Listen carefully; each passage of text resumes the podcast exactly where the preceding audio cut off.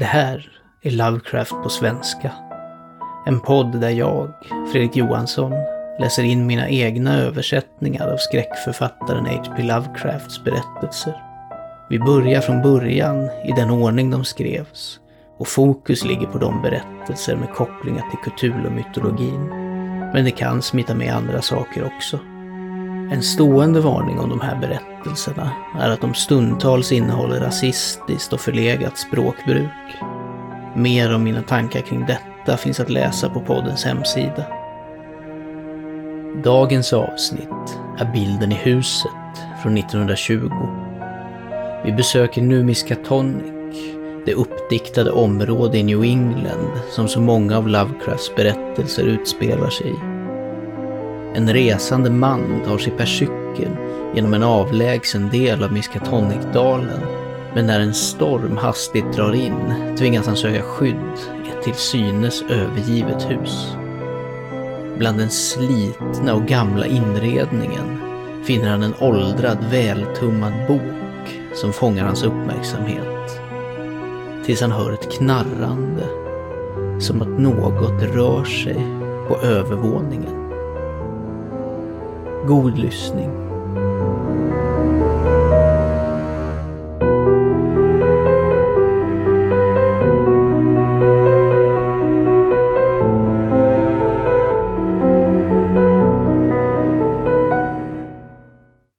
Bilden i huset. Sökare efter skräck hemsöker underliga avlägsna platser. För dem är Ptolemeus katakomber och mardrömsländernas snidade mausoleum. De klättrar upp för de månbelysta tornen på renslottsruiner och vacklar nerför svarta spindelvävstrappor under de utspridda stenarna i glömda städer i Asien. Den hemsökta skogen och det ödsliga berget är deras helgedomar och de dröjer sig kvar runt de olycksbådande monoliterna på obebodda öar. Men den sanna epikuren av det fruktansvärda, för vilken en ny spänning av outsäglig spöklighet är det främsta målet och rättfärdigande av existens, uppskattar mest av allt de urgamla ensamma bondgårdarna i de avlägsna skogarna i New England. För där kombineras de mörka elementen av styrka, ensamhet, groteskhet och okunnighet till att bilda en avskyvärd perfektion. Det hemskaste av alla sevärdheter är de små omålade trähusen som ligger avlägset från bevandrade vägar, vanligtvis hukande på någon fuktig gräsbevuxen sluttning eller lutad mot någon gigantisk klipp 200 år och mer har de lutat eller hukat sig där, medan rankorna har krupit och träden har svällt och spridit sig. De är nästan gömda nu i laglös frodighet av grönt och skyddande höljen av skugga. Men de små glasade fönstren stirrar fortfarande chockerande, som om de blinkar genom en dödlig dvala som avvärjer galenskapen genom att dämpa minnet av outsägliga saker. I sådana hus hade bott generationer av märkliga människor, vilkas like världen aldrig sett. Fängslade av en dyster och fanatisk tro som förvisade dem från sin sort, sökte deras förfäder vildmarken för frihet. Där blomstrade en erövrande ras ättlingar, sannerligen fria från sina medmänniskors begränsningar, men kuvade sig i ett skrämmande slaveri under sina egna sinnens dystra fantasmer.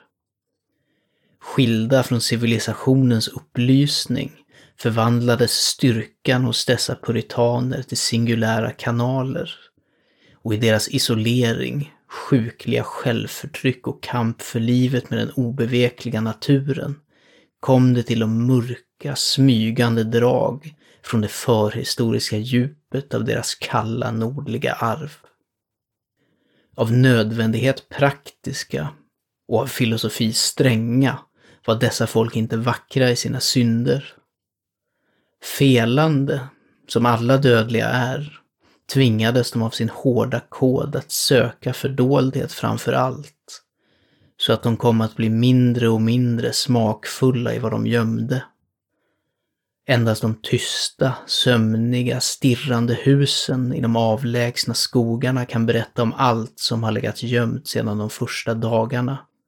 Och de är inte kommunikativa, eftersom de ogillar att skaka av sig den dåsighet som hjälper dem att glömma.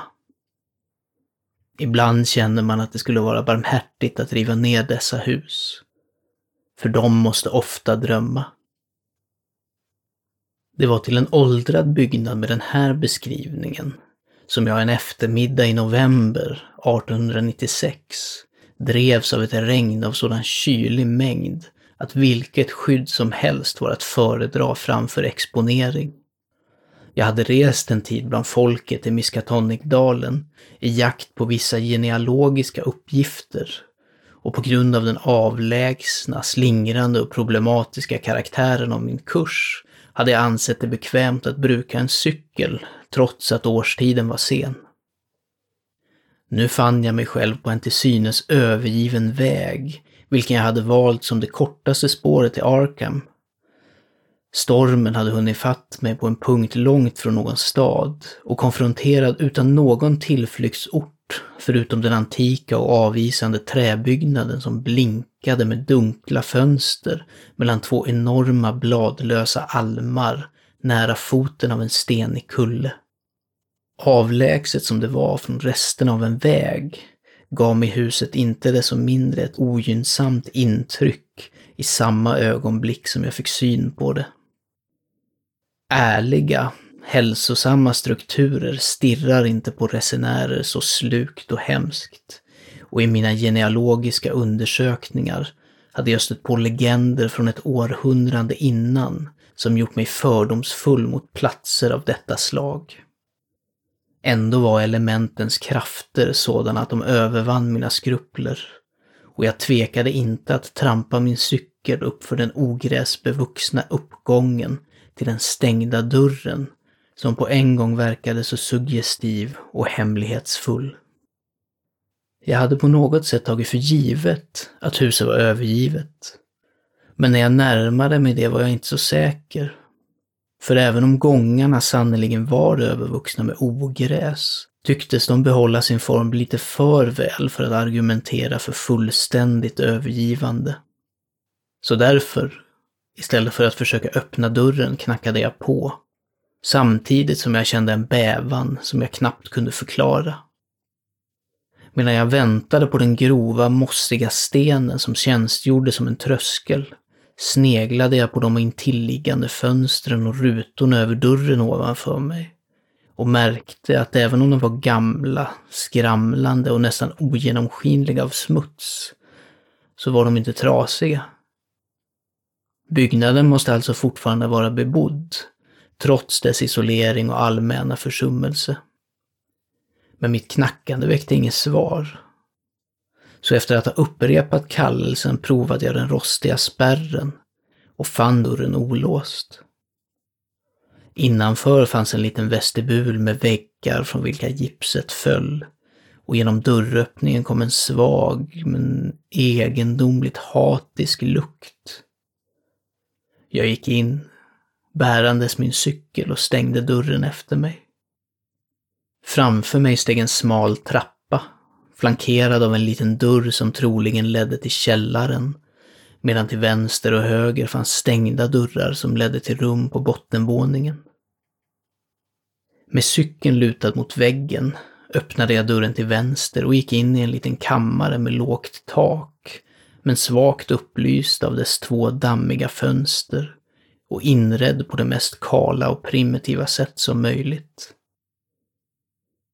Det verkade vara ett slags vardagsrum, för det hade ett bord och flera stolar och en enorm öppen spis ovanför vilken tickade en antik klocka på en spishylla. Böcker och tidningar var mycket få och i det rådande mörkret kunde jag inte lätt urskilja titlarna. Det som intresserade mig var den enhetliga luften av arkaism som uppvisades i varje synlig detalj. De flesta husen i den här regionen hade jag funnit rika på reliker från det förflutna. Men här var antikviteten märkligt komplett. För i hela rummet kunde jag inte upptäcka ett enda ting av definitivt postrevolutionärt datum. Hade inredningen varit mindre ödmjuk hade platsen varit en samlares paradis. När jag undersökte detta pittoreska utrymme kände jag en ökning av den motvilja som först väckts av husets dystra yttre. Precis vad det var som jag fruktade eller avskydde kunde jag på intet sätt definiera. Men något i hela atmosfären tycktes dofta av ohelgad ålder, av obehaglig grovhet och av hemligheter som borde vara glömda. Jag kände mig ovillig till att sätta mig ner och vandrade omkring och undersökte de olika tingen som jag hade lagt märke till.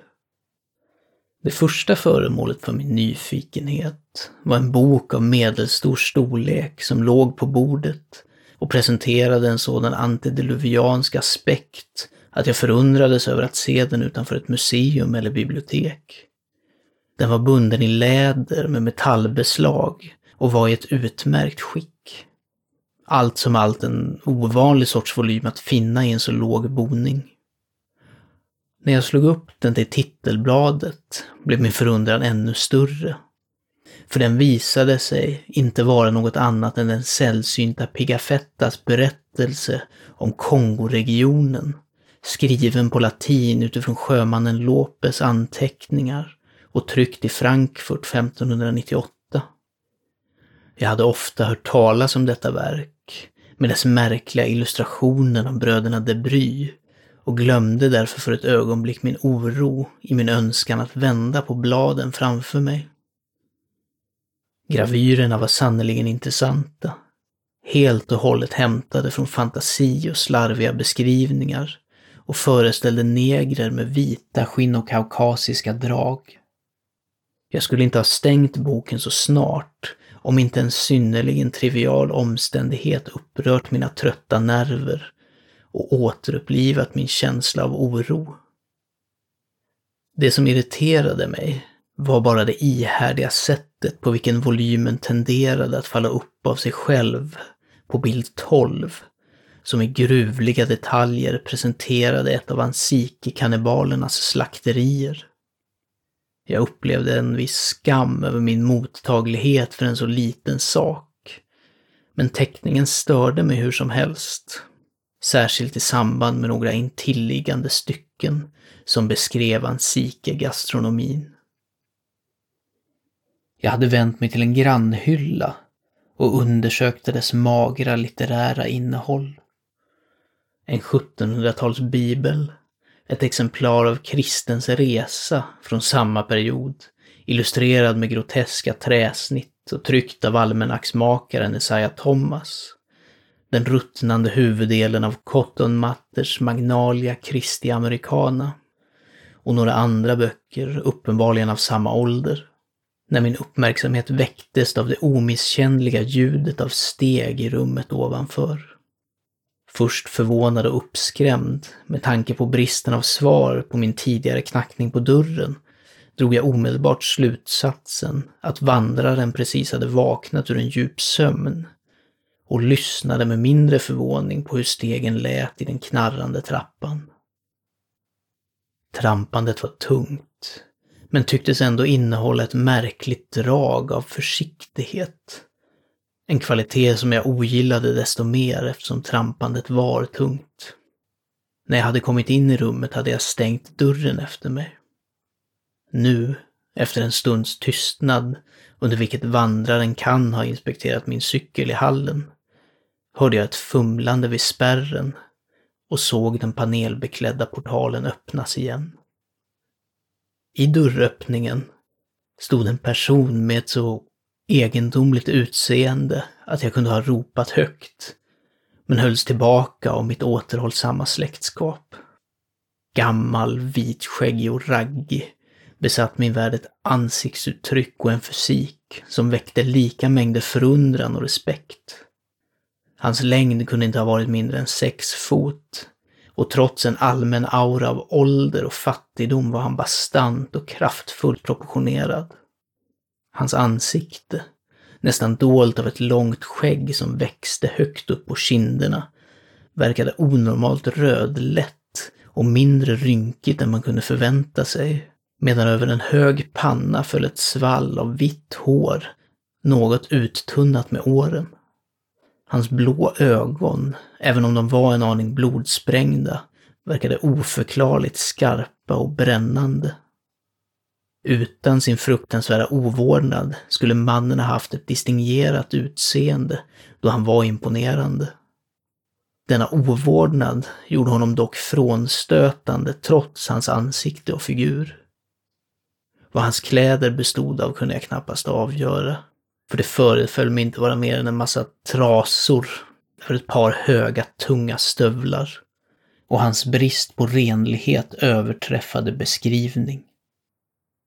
Denna mans utseende och den instinktiva rädsla han inspirerade förberedde mig för något som illvilja, så att jag nästan ryste av förvåning och en känsla av besynlig inkongruens när han gestikulerade mot en stol och tilltalade mig med en tunn, svag röst, full av smickrande respekt och inställsam gästfrihet.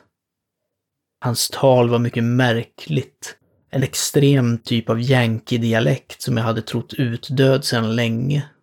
Och jag studerade den noga när han satte sig mitt emot mig för att konversera. Fångad i regnet, va? Glad att han var nära huset och hade vett till att komma in direkt. Jag antar att jag sov, och annars skulle jag ha hört honom. Jag är inte så ung som jag brukade vara och jag behöver ta många tupplurar numera. Reser han långt?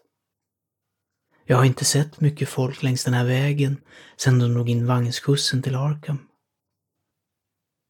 Jag svarade att jag skulle till Arkham och bad om ursäkt för mitt oförskämda inträde i hans boning, varpå han fortsatte. Glad att se honom, unga herrn. Nya ansikten är ovanliga här omkring och jag har inte mycket som muntrar upp mig nu för tiden.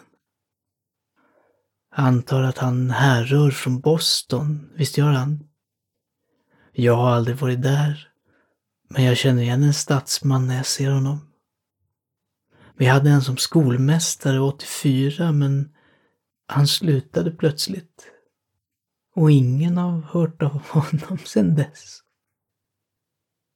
Här föll den gamle mannen in i ett slags skrockande och gav ingen förklaring när jag frågade honom. Han verkade ha ett överflödande gott humör, men ändå äga de excentriciteter som man kunde gissa av hans utseende. Under en tid svamlade han vidare med nästan febrig gemytlighet. När det slog mig att fråga honom hur han hade kommit över en så sällsynt bok som Pigafettas Regnum Congo. Effekten från denna volym hade inte lämnat mig och jag kände en viss tveksamhet när jag talade om den. Men nyfikenheten övervann alla de vaga rädslor som stadigt hade samlats sedan min första skymt av huset. Till min lättnad verkade frågan inte vara obekväm, för den gamle svarade fritt och svallande. Åh, den Afrikaboken. Kapten Ebenezer Holt bytte den med mig 68. Han som blev dödad i kriget. Något med namnet Ebenezer Holt fick mig att titta upp skarpt. Jag hade stött på det i mitt genealogiska arbete, men inte i något register sedan revolutionen.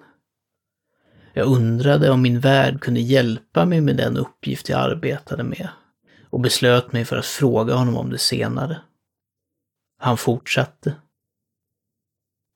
Ebenezer var på ett handelsfartyg från Salem i åratal och plockade på sig konstiga saker i varje hamn. Han skaffade den här i London, tror jag. Han brukade gilla att köpa saker i butikerna. Jag var uppe till hans hus en gång, på kullen, och sålde hästar, när jag såg den här boken. Jag njöt av bilderna så han gav den i byte. Det är en märklig bok. Här, låt mig sätta på mig mina glasögon.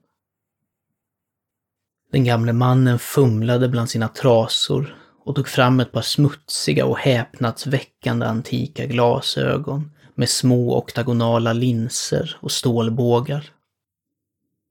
Han tog på sig dessa, sträckte sig efter volymen på bordet och vände kärleksfullt på bladen. Ebenezer kunde läsa lite av det här, det är latin. Men jag kan inte. Jag fick två eller tre skolmästare att läsa en del för mig och pastor Clark, han som de säger drunknade i dammen. Kan han förstå något av det? Jag sa till honom att det kunde jag och översatte till hans förmån ett stycke nära början. Om jag gjorde fel så var han inte lärd nog att rätta mig. För han verkade barnsligt förtjust med min engelska version. Hans närhet började bli ganska motbjudande. Men jag såg inget sätt att fly undan utan att förolämpa honom. Jag roade mig över denna okunniga gubbes barnsliga förkärlek för bilderna i en bok som han inte kunde läsa. Och undrade hur mycket bättre han kunde läsa de få böcker på engelska som prydde rummet. Detta avslöjande av en enkelhet tog bort mycket av den illa definierade oro jag hade känt och jag log medan min värld svamlade vidare. Det är märkligt hur bilder kan få en att tänka. Ta den här nära början. Har han någonsin sett träd som det här? Med stora löv som fladdrar i gryningen. Och de där männen, de kan inte vara negrer. De slår allt. Mer som indianer tror jag. Även om de är i Afrika. Vissa av de här djuren ser ut som apor eller halvapor och halvmän men jag har, jag har aldrig hört något som den här. Här pekade han på en fantastisk varelse av konstnärens alster, som man kan beskriva som en sorts drake med huvudet av en alligator. Men nu ska jag visa er den bästa. Här borta nära mitten. Den gamle mannens tal blev en aning tjockare och hans ögon antog en klarare glöd. Men hans fumlande händer, även om de verkade klumpigare än tidigare, var helt tillräckliga för deras uppdrag. Boken föll upp, nästan av sig självt och som från frekvent konsultation på denna plats till den avvisande tolfte bilden som visade ett slakteri bland ansike-kannibalerna. Min känsla av rastlöshet återvände, även om jag inte visade. Det särskilt bizarra var att konstnären hade fått sina afrikaner att se ut som vita män. Lemmar och kroppar som hängde på butikens väggar var förskräckliga medan slaktaren med sin yxa var fruktansvärt inkongruent. Men min värld verkade njuta av sikten, lika mycket som jag ogillade den. Vad tycker han om det här? Jag har aldrig sett något liknande här omkring mig. När jag ser detta sa jag till Ebholt. Och det här är något som gör dig upprymd och får ditt blod att kittlas. När jag läste i skriften om att dräpa, som när midjaniterna dräpte, så tänker jag liksom på saker, men jag har ingen bild av det. Här ser en allt för vad det är. Jag antar att det är syndigt, men är för inte alla födda och lever i synd? Den där som blir upphackad kittlar mig varje gång jag tittar på honom. Jag måste fortsätta att titta på honom. Ser du var slaktaren högg av hans fötter? Det är hans huvud på bänken med ena armen vid sidan av den och den andra armen på marken vid sidan av köttblocket. När mannen mumlade vidare i sin chockerande extas blev uttrycket på hans håriga glasögonprydda ansikte obeskrivligt.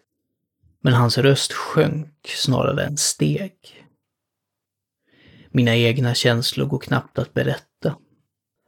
All den skräck som jag vagt hade känt förut rusade nu aktivt och levande över mig. Och jag visste att jag avskydde den uråldriga och avskyvärda varelsen så nära mig med en oändlig intensitet. Hans galenskap, eller åtminstone hans partiella perversion, verkade obestridlig. Han viskade nästan nu, med en heshet mer fruktansvärd än ett skrik. Och jag darrade när jag lyssnade. Som jag säger, det är märkligt hur bilder får dig att tänka. Vet han, unge herrn, jag är, jag är galen i den här.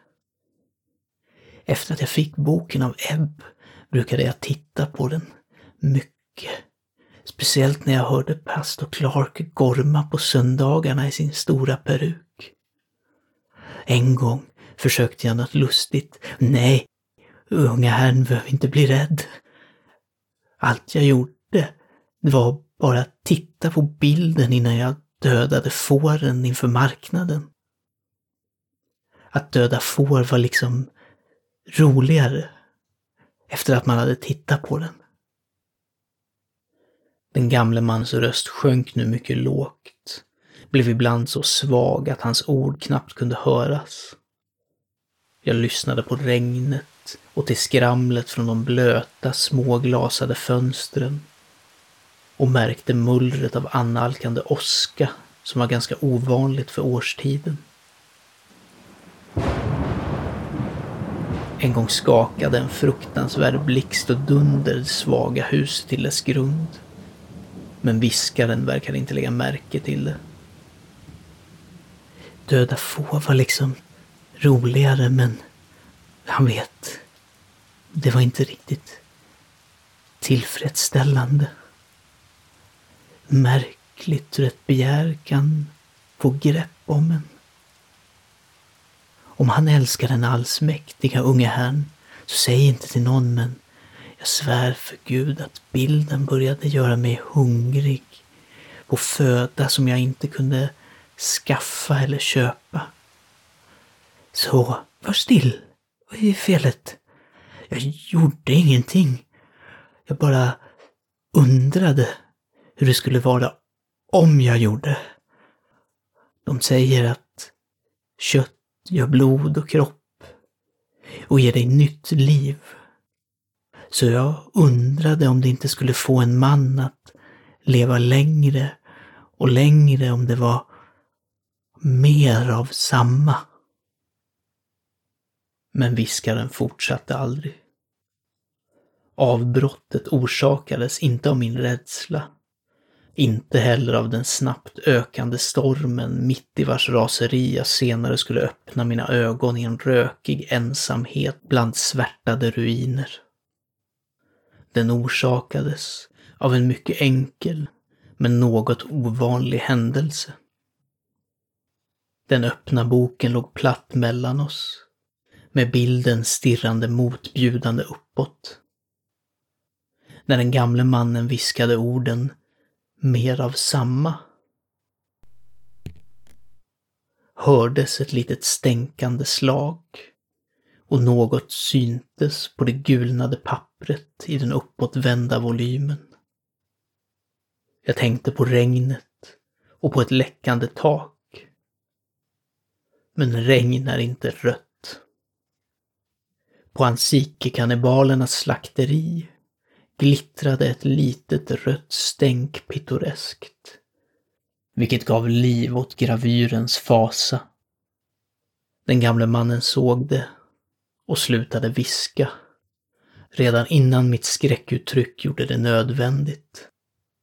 Såg det och kastade en snabb blick mot golvet i rummet han lämnat en timme innan. Jag följde hans blick och såg precis ovanför oss, på det gamla takets lösa gips, en stor oregelbunden fläck av våt djupröd färg som tycktes spridas när jag såg den. Jag skrek eller rörde mig inte, utan slöt bara ögonen.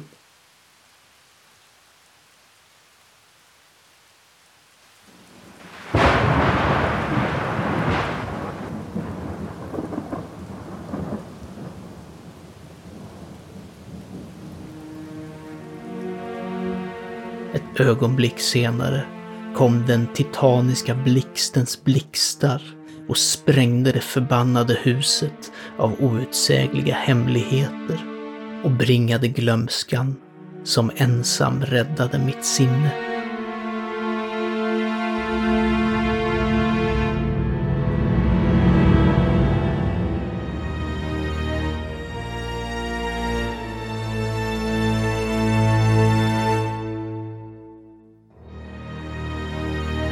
Du har lyssnat på Bilden i huset. En berättelse av Howard Phillips Lovecraft som skrevs i december 1920 och som publicerades för första gången i juli 1921 i The National Amateur i det sjätte numret av den 41 utgåvan. Den svenska översättningen och inläsningen är gjord av mig, Fredrik Johansson. Tack för att du har lyssnat.